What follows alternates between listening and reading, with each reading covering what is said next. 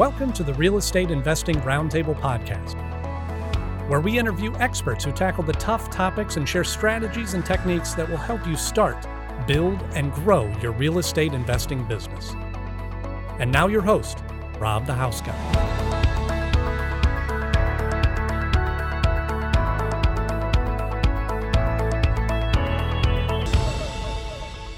As always, we have some awesome guests. We have a longtime friend of the show with us today. We have Joanna Anderson, all the way from the Carolinas. How you doing? I'm great. Awesome. And we have a local guy. We have Chris Hansen in with us, and he is going to be representing the contractors today. How you doing? Doing wonderful. Awesome. So, in case you haven't picked up on it, today is going to be all about contracting. We have the investor versus the contractor. And it's not really a versus type thing, but we all know that as investors, when you're buying and selling or renting properties, one of the biggest challenges we have are dealing with the trades. And there's so many different personalities and so many different things that can go wrong. And being an investor, as much as I would love to say it's all their fault, it's really not. I've actually worked with Chris in the past. He's a great guy. That's why we asked him to be on the show because he knows what it's like to have to deal with some of the subcontractors, so he feels our pain. And hopefully, we can get through building a glorious relationship so investors and contractors can live as one in harmony. So let's get started here, guys. Joanna, you are mainly a, uh, a flipper, a wholesaler. And uh, as you say, uh, I think the word is prehab. We're selling things that you're just lightly touching and selling. Tell me about contracting. How do you choose your contractors? Uh, first, they have to be licensed and insured. And then I'm uh, that's that's just the preliminary to even get on the phone with me. Then after that, uh, we go through a series of uh, que- questions, an application per se, and they may answer the right questions. And then I'm going to actually look at their work to make sure that they do quality work. I'm also going to check their references, people that they worked with before, uh, to make sure that they have a good relationship with uh, previous investors like myself, or it could be regular homeowners that have used their work. Now, Chris, you've worked with, I'm sure, homeowners as well as investors. Why would you choose to work with investors? I'm sure they're not paying the rates that you're going to get from the, the homeowner. Well, that is a great question. And uh, the number one reason is I find it much easier to work with an investor than the homeowner. The homeowners tend to be much more involved in the process. You're working with them, they're seeing the mess, they're seeing how the sausage is made, if you will. And it's much easier working with an investor who understands the process a little better, understands that you've got to break a few eggs to make an omelet, that things get ugly before they get nice. So I, I find that much more refreshing, much uh, less stressful. That's a great way of putting about the sausage being made because I've always said, could you imagine if the car that you're buying brand new, if you were there during the process of it being put together and watching it go down the assembly line and watching someone put a pop can in the back seat while they're while they're assembling something else, you'd be freaking out. And yet, and contractors, you guys are stuck with people basically watching over your shoulder on every step of the way. Yeah, well, I can put in a nice kitchen for one of my rentals or uh, investor's rentals for a fraction of the cost that I would do for you personally in your house because you've got so much more to deal with. You've got to actually charge more for all that. I do agree, 100%. So, when entering into a contract with a contractor, and we're going to say the word contract, let's give some definitions to what we're talking about here. We're going to talk about Chris as being a contractor, meaning he does not work directly for you. He is not on a W 2 payroll. You're not providing tools or telling him when to start or when to stop. You are just giving him a task. And as the contractor, you may be doing some of the work yourself, but have some subcontractors below you that you're hurting the cats up, yes. trying to get them to do stuff. So he's handling a lot of the problems for you. Are we clear on all definitions? So you think everyone at home's getting that? All right.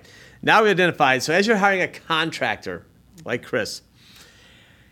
A lot of contractors require a down payment. Let's just do this magical $10,000 job.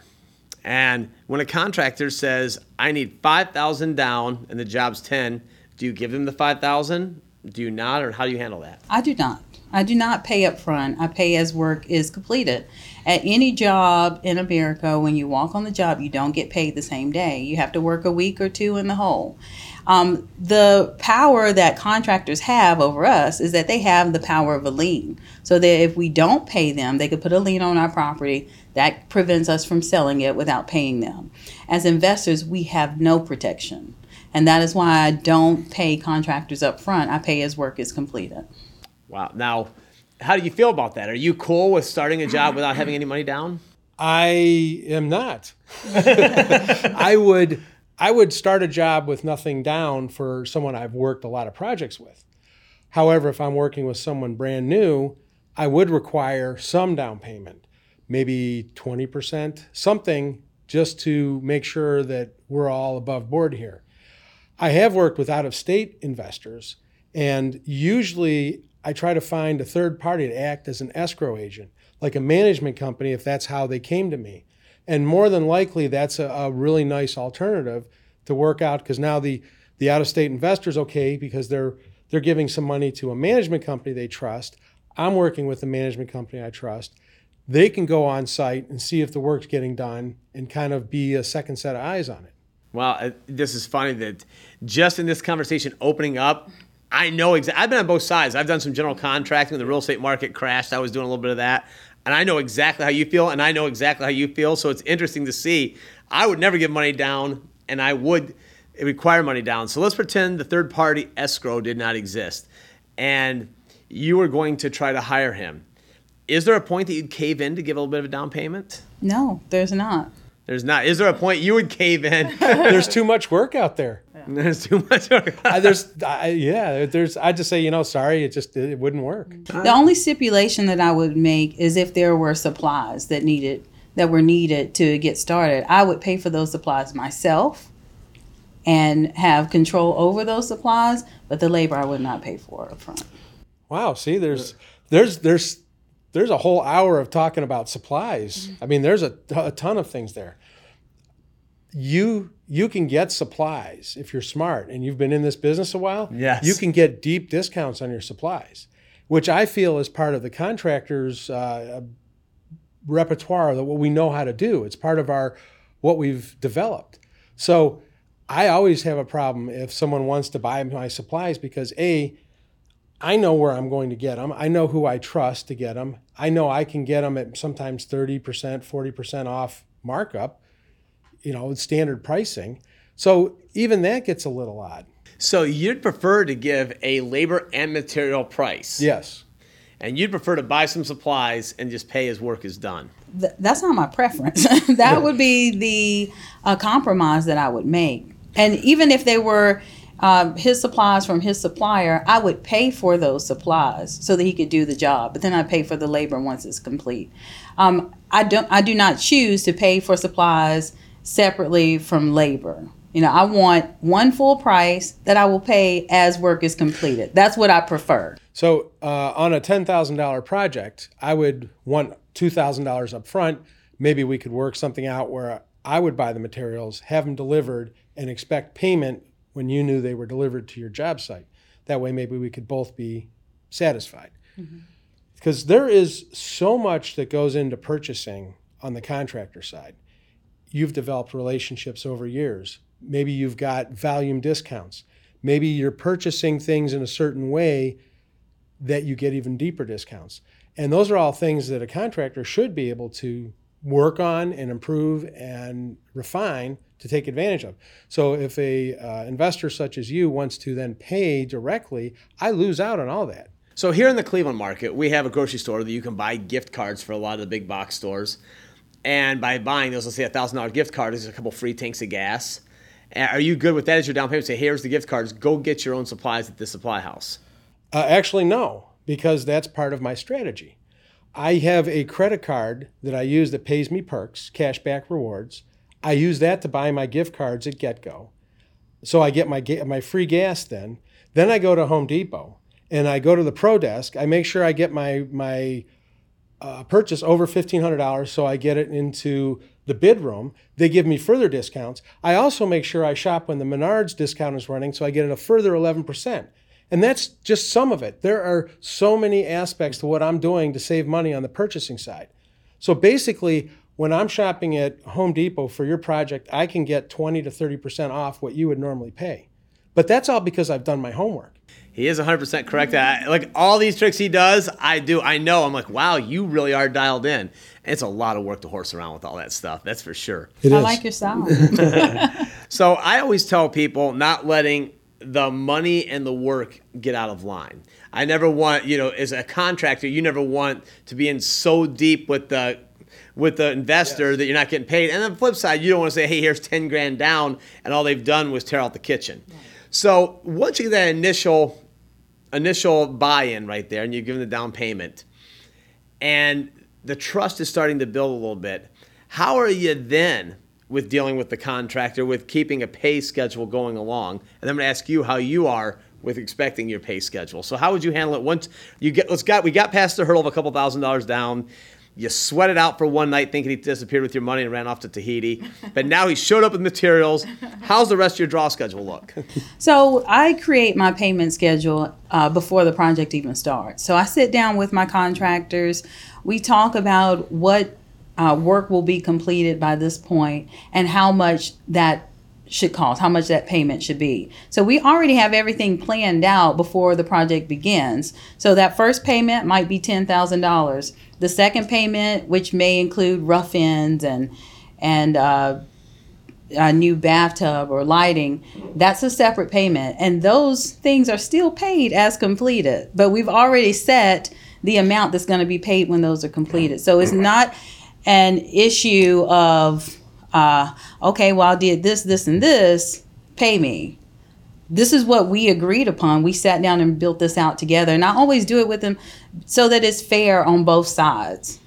And uh, I like to stay behind on the money, of course, and ahead on the work. Now, how would you handle this uh, from that point forward? Do you have your own paperwork you use? Or are you okay with using your investor's paperwork? Uh, I'm actually totally okay with that. I can create my own uh, schedule of deliverables, or I can work with the investors. And as long as it makes sense and it's fair, I am completely okay with that. And I'm even okay with the investor being ahead on the money.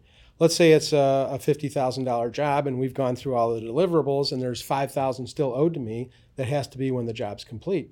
I'm okay with that because they're expecting me to provide a service and do what I say I'm going to do. And I will prove that I do that.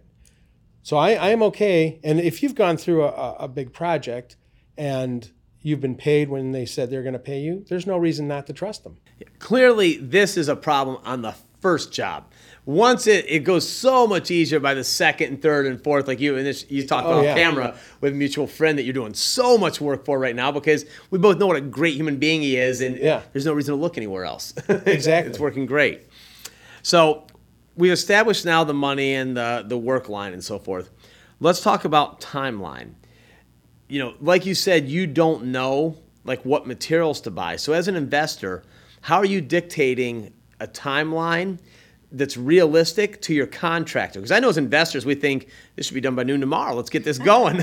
but how are you educating yourself enough to know how long it should really take? Well, each project, um, it, ten thousand for me equals a week's worth of work for the contractors that I work with. Um, they can turn over things pretty quickly. Some beat that timeline. I've had one rehab project completed in a week and two days that cost uh, twenty-five thousand dollars. It should have taken two and a half weeks, but they were finished in a week and two days. That's how fast they turned it around. So I set the timeline based on that model. That every ten thousand dollars or every ten thousand dollars for the, each project equals one week. So if it's a sixty thousand dollar project, it should take them six weeks. Now I always give a cushion for one additional week, just in case, because life happens, weather happens, you know, things happen, and I don't want them to feel pressured because then I don't get a good quality of work. Now, how about are you usually pretty cool with the investor dictating the timelines, or do you like to be a little more free to be able to bounce between jobs, which that's going to be a part two we talk about in a second? You know, I, I think that what you said is probably pretty accurate. Um, I would I would think that most contractors could stick to that timeline. And you did mention there's things that would change that, like we're doing a large job in Mentor right now. It's an $80,000 job. We can't do a certain amount of work because we're doing full basement waterproofing. So I can't finish the basement, build the deck, uh, do a lot of anything else on the job till that waterproofing's done. Now I've got to wait four weeks for the foundation contractor to be able to get on the job. So I've kind of got a cushion. There's some work I can do, but I can't do much until that that piece is done. So not every job works out that way. So I think that a week to two weeks would be very fair on that. So that leads me to part two here. You being a general contractor, how many different clients will you juggle at one time, or different houses will you juggle at one time? In the past, I've juggled multiple investors and multiple projects. Uh, the market's so hot right now and so tight for good contractors. I'm just working with one person exclusively now, and I don't have. I'm not going to deal with multiple contractors. They have enough work to keep me busy. On a, I could ramp up as much as I want or as slow as I want. So I used to, mm. and that does create a lot of issues. You know, you're you're you're jumping around. You're trying to do this, this, this, and this. Someone calls off, and all of a sudden it throws a, a, a wrench in the works. So are you okay? Now he is he's reformed now. he's reformed. He deals with one person. He's very monogamous. But with contractors, that's a problem I run across with a lot of them. That they want to start this job, start this job, start, and they're, and I literally have one contractor that he will work from you know nine o'clock in the morning until five o'clock in the afternoon on one job. Then he goes to another job at six at night, and then works there until midnight and starts again. How are you? Do you ever have any problems with contractors doing that? Um, I my contractors generally work on more than one project. They don't solely work for me. They're running a business just like I am. I'm not focused on one project at a time either. So while they're working on my project, I'm not standing over them. I'm trying to find more deals. You know, we're working on another deal with a different set of contractors. Um, but what I will say about my contractors is they, that they have multiple teams so that they can have a crew doing demo on my project while they're doing painting at another one or getting the rough ends done on another one. So I hire contractors that are professional and, yeah. and they know what they're doing. So I trust them to do just that. By the point, by the time I'm hiring them, I trust that they're professional enough to be able to handle more than one job. Um, they, I don't think they would be uh, be that great if they weren't. I found that is uh, definitely something that we do juggle is you, you have different crews who do different things. So the guys who are doing the demo and the, the cleaning and uh, the rough in are different skills than the people putting in the kitchens and the bathrooms. Mm-hmm. So you can naturally do multiple jobs. Hey, this is Andy from RealFlow, and a couple of the most common things we hear from our listeners are I want to become a real estate investor, but I don't know where to start. Or I have a real estate investing business, but I'm having trouble scaling it. We took these to heart and decided to create the Real Estate Investing Life Cycle, a downloadable PDF which lays out the six foundational steps required to run a successful real estate investing business. You can download your copy today at reilifecycle.com slash start. Happy investing! Now, you like myself are pretty demanding. You're, you're an investor. How do you get these contractors? How do you beat them into submission to, to, to following the, the Joanna rules of the road? How do you say, no, no, no, no, you're mistaken. No, no, you get nothing down. You're going to work for free for two weeks and not take any other jobs. How do you get them to do this? well, for starters, I'm a nice person, unless you ask my siblings. but, um, you know, I have created the credibility, and I would encourage any contractor to also check who you're working for. I'm checking their references. Why wouldn't you check mine? You know, they um, I, I teach them my system. This is the way it's going to be. I'm pretty uh, convincing, and I let them know that I love to pay contractors, which I absolutely do. Because if I'm paying them, they're getting the work done, and I'm getting closer to the point where I can sell that property and realize my profit. Because remember, during this whole time, I'm not making any money.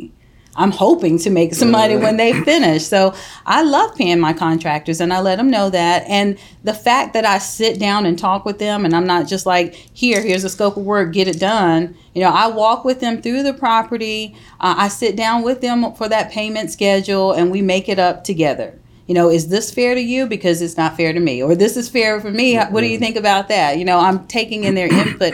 I'm treating them as a human being and not just my contractor. They are essentially my partners in the business. Nice.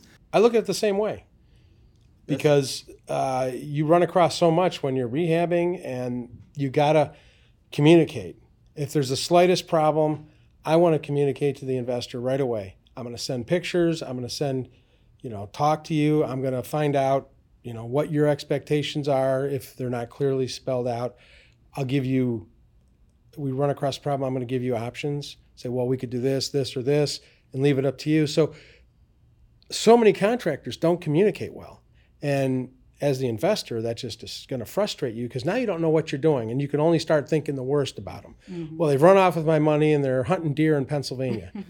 That's about it. do you um how do you deal with maybe you don't do this, maybe you don't accept this? I've always had the bonus penalty structure.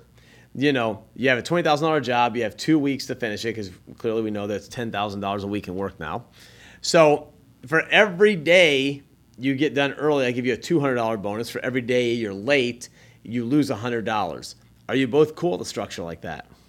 I am cool with it. I have only one side of that written in my contract, which could or could not be the right way to do it, but I only have the penalties actually written in my contract. I do give the bonuses, but it is just that a bonus. If they finish early, uh, I reward them, but I don't want them to. I don't want to have that in writing because I don't want them to rush through the job to try to get a $200 bonus. It's not worth it to them or me for them to rush through it and do uh, not a great job. uh, I've I've tried that, and I have run across you, you, someone trying to hit that bonus, and they're doing total half-assed work, and you got to say stop. This isn't working. And uh, the other thing is, you, you mentioned um, contractors, or maybe you did, who worked during the day and then they come and do work on another job at night. I don't want that guy working on my property from six to midnight. He's already worked eight or 10 hours. He's dead. His brain is dead. He's going to hurt himself. He's going to do lower quality work. I want someone, you know, 8, 10, 12 hours maybe, and that's it. I, I'm not going to. I'm not going to expect someone to give me their best work after 14 or 16 hours of working. And I'll also add the neighbors aren't going to be happy with that. Yeah. Yeah. So, as much as we try to insulate ourselves with the contractors and subcontractors, what are some of the challenges that you've ever had, or maybe you've had, where you have a battle with your plumber, let's say? You and your plumber have it out. He says, I deserve this amount. And you're like, no, you didn't do the work right, nor did you finish it. I'm not giving you the last thousand bucks, whatever it is. And he is leaning her property on there. Are you doing lien waivers? Are you requiring lien waivers? How do you guys handle that? I do a lien waiver with every payment. A lien waiver with every payment. Hmm. That's good stuff. Well, because of my experience or having bad experiences with that, we do most of our work in house. So I don't really have to deal with so many of the subcontractors anymore. So I don't really deal with that issue. Let me let me pause just for a second because as I'm thinking in my head, lien waiver, what it is. A lot of people might not know what a lien waiver is. A lien waiver is basically if Chris does work on the house or one of his subs does work on the house and then Chris does not get paid, Chris puts a notice on record on the deed saying, "Hey, look, I'm owed a couple thousand bucks." That way, when the investor goes to sell, then now, boom, they can't uh, sell the house because there's a lien on there. A lien waiver says you don't have the right to do that. So, Right. just so people understand what the heck we're talking about there. So, uh, has that ever happened with you? Have you ever had a lien? I have. I have. It was from a subcontractor. A subcontractor below your contractor. Ah. All right. So, how did you handle that? So I pulled out my lien waivers. I, I did actually have to go to court. I didn't end up paying him. I won. But in the end, I lost because it held up my property being sold. I still made a profit on it, but I didn't make as much profit as I could have because of that lien waiver. And even when once I won in court, he still had the right to appeal. So I still had to wait for that time period to pass as well. From what I understand, you can bond on those in Ohio. At least you can buy a bond and still close and there's a bond held, then it gets paid if there was a problem after it goes to litigation. Well, the buyer wasn't willing to do that. Okay, I got. You. I'm just saying Ohio. I don't know laws in every state. Now, Chris, have you ever been the lienor? Have you ever leaned a property on someone? Uh, I've tried and I've been unsuccessful. Um, and I'm I'm not sure why it was a few years ago, and I don't remember the details. I just remember being uh, uh, disappointed that I wasn't able to collect. And you know what's funny? I think I remember that. I think you asked me advice on that. Yeah. I hooked up the attorney. Now I ask you this question. I'm like, yeah. I think I remember that you said, "Who could lean this for I me?" I think it was an out-of-state investor, yeah. and there, the laws that. in Ohio wouldn't allow me to do anything with someone out of state or something wow. like that. There was a loophole. I was like, ah, that's funny. I do remember that. I remember that now talking about that. So, okay, now we're covering all the money, we're covering all the liens, everything else. Let's go back to craftsmanship for a second.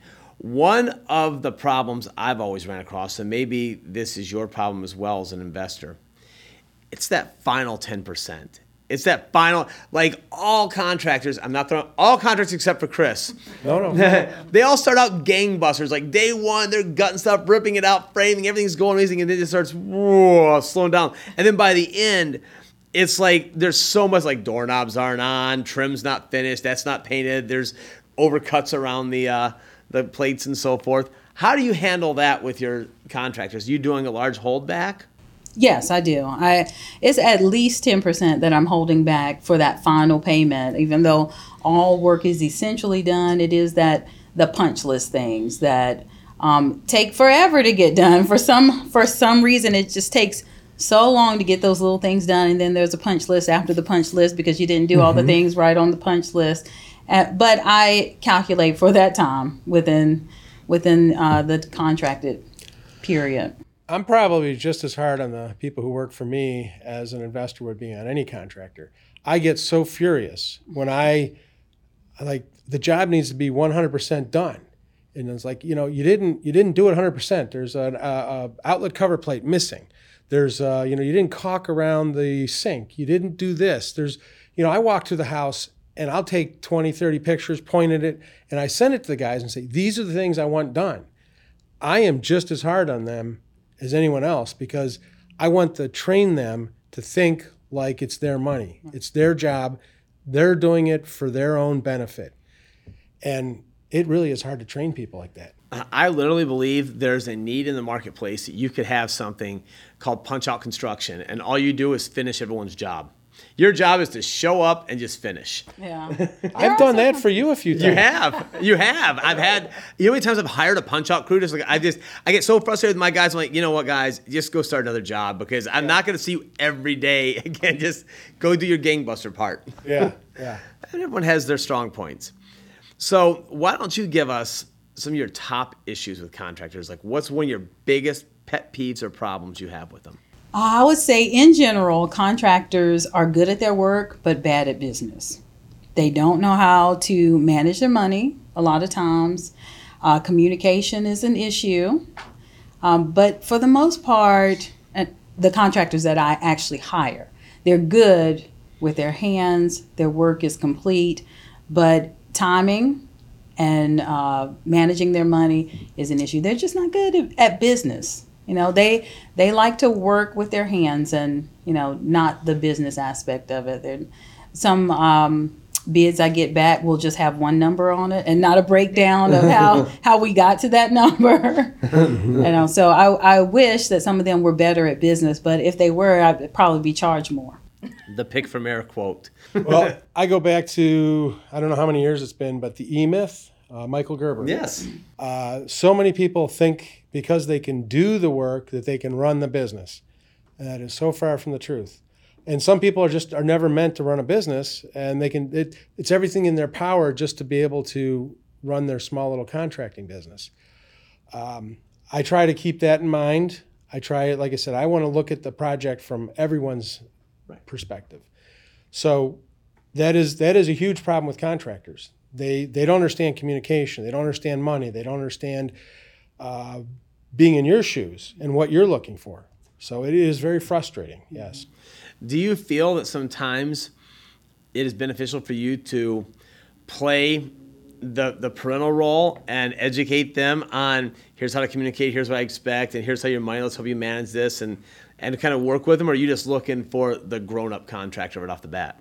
Oh my goodness, I am an educator at heart. so it doesn't matter how they come to me. I'm trying to educate everyone at all times. So I do take on that parental role uh, sometimes, and and I take my contracts. I want them to grow their business. I don't want to be the only one successful. You know, I want them to be successful as well. Uh, one of my contractors, I gave him to someone else to um, do their work mm-hmm. and he didn't get paid. I was like, okay, well, look, this is what you do. You go downtown, you put a lien because the guy was getting ready to sell the house. I was like, you go and you put a lien on the property.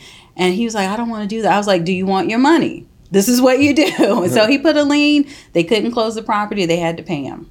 Wow. I, now, Chris, this is kind of a tough question because clearly all investors are perfect. But let's pretend that if uh, there's an investor that was not perfect, what kind of problems have you seen with investors? Whoa.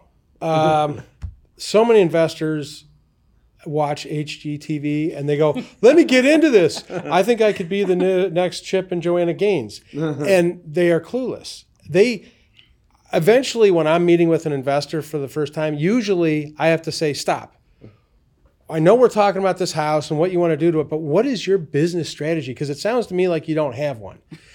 and I, it's it may sound rude, but they they eventually go, yeah, you know, you're right. I, are you going to buy and flip? Are you going to buy and hold? What are you going to do with this property? You long term rental, whatever, and that dictates how you're going to get the job done. And a lot of these investors don't know it. They've just jumped in with both feet. They've had a, they've watched a few bigger pod, uh, bigger pocket podcasts uh-huh. and stuff like that, and they think that they're experts. Oh my gosh, that, that's so true. My, my favorite thing is when we're dealing with other investors, and everyone always tells me the goal. They go, and it, it's funny that this is almost the magical number I've heard a million times. Like, I would like to do five to 10 rehabs a month. I'm like, okay, first of all, that's a 100% increase. five or 10. I mean, that, yeah. like, that's a big difference. You know, that's right. double the amount. Second, have you ever even oversaw a project on your bathroom remodel or something. And now you want to manage five houses at one time with five different crews in five different cities and five different permits. Good luck. And then you find out that uh, they have no financing. Yeah. They're, they're not bankable, and they've got twenty thousand dollars saved up. And you're like, what? Why am I talking to you? Yeah, it's a very, very, very big challenge. So, if there's something I want you to both describe your perfect. Um, if we're kind of like using a dating app, for the opposite person here. You are using, we'll start with you, an investor daters app. I want you to say what is the perfect uh, investor that you want to work for? Well, you already know him. I already know him. Yes. so go ahead and describe him. Uh, Six foot two, blue eyes. Okay. Yeah, yeah, yeah. uh, we started off working together maybe three years ago, and uh, it was the initial. Hey, let's see how you do. I did a, a few jobs for him. You know, we, we were really tight on the deliverables and you know down payments, and but after three rehabs, we you know really opened up, and it was like there's just trust there. We both want to do the right thing. We're both very trusting and honest people. We're both always going to be looking to do what's best. I don't get, and I have a lot of creative leeway on the job. I'll call them up and say, "Hey, I'm thinking we should put recessed lights in here instead of uh, this," or "We should open this wall up and do this." And then we talk about it. He goes, "Yeah, that's a great idea. Let's do that." Or you know he'll bring in a designer and then we'll talk about what the designer came up with and we it's a really collaborative effort it's it's a joy to work with this guy all right now you are going to do the avatar for the perfect contractor they're drug and alcohol My free that's a given My ideal contractor is licensed, insured, and experienced has both short term and long term goals that I can feed into and they can buy into my goals and we can work together to to push each other to that next level. I want a good communicator and I want someone that has a lot of resources. Wow, that's very specific. And yeah, I, I, I love because you're a longtime friend of the show. It's so funny. The goals, we hit on everything. That's amazing. That's good. You've really been very descriptive on that. So, Joanna, we, we already know what um, real estate has meant to you and all the freedoms has given you from coming out of being a teacher into the entrepreneurial world. world. And um, the, uh, the mask comes off. Don't tell anyone, but someone, might also be a little bit of an investor here at the table and may own a few properties. So let's ask it, Chris, taking off your hat as the contractor and on your hat as an investor yourself, what freedoms has real estate investing given you? Well, first and foremost, it's uh, given me the freedom pers- to pursue what I enjoy. Uh, I've always been enthralled with fixing up old houses, rehabbing, uh, the whole real estate gamut. Everything about it, I'm just, I'm, I'm very happy to be doing this. Uh, before I did that, I was in IT. I was successful. I didn't like IT. I liked real estate. So that's that's uh, what it's allowed me to do. Um, you know, we're sitting here in an afternoon. I don't have to be anywhere. I could I can meet with you guys and and talk.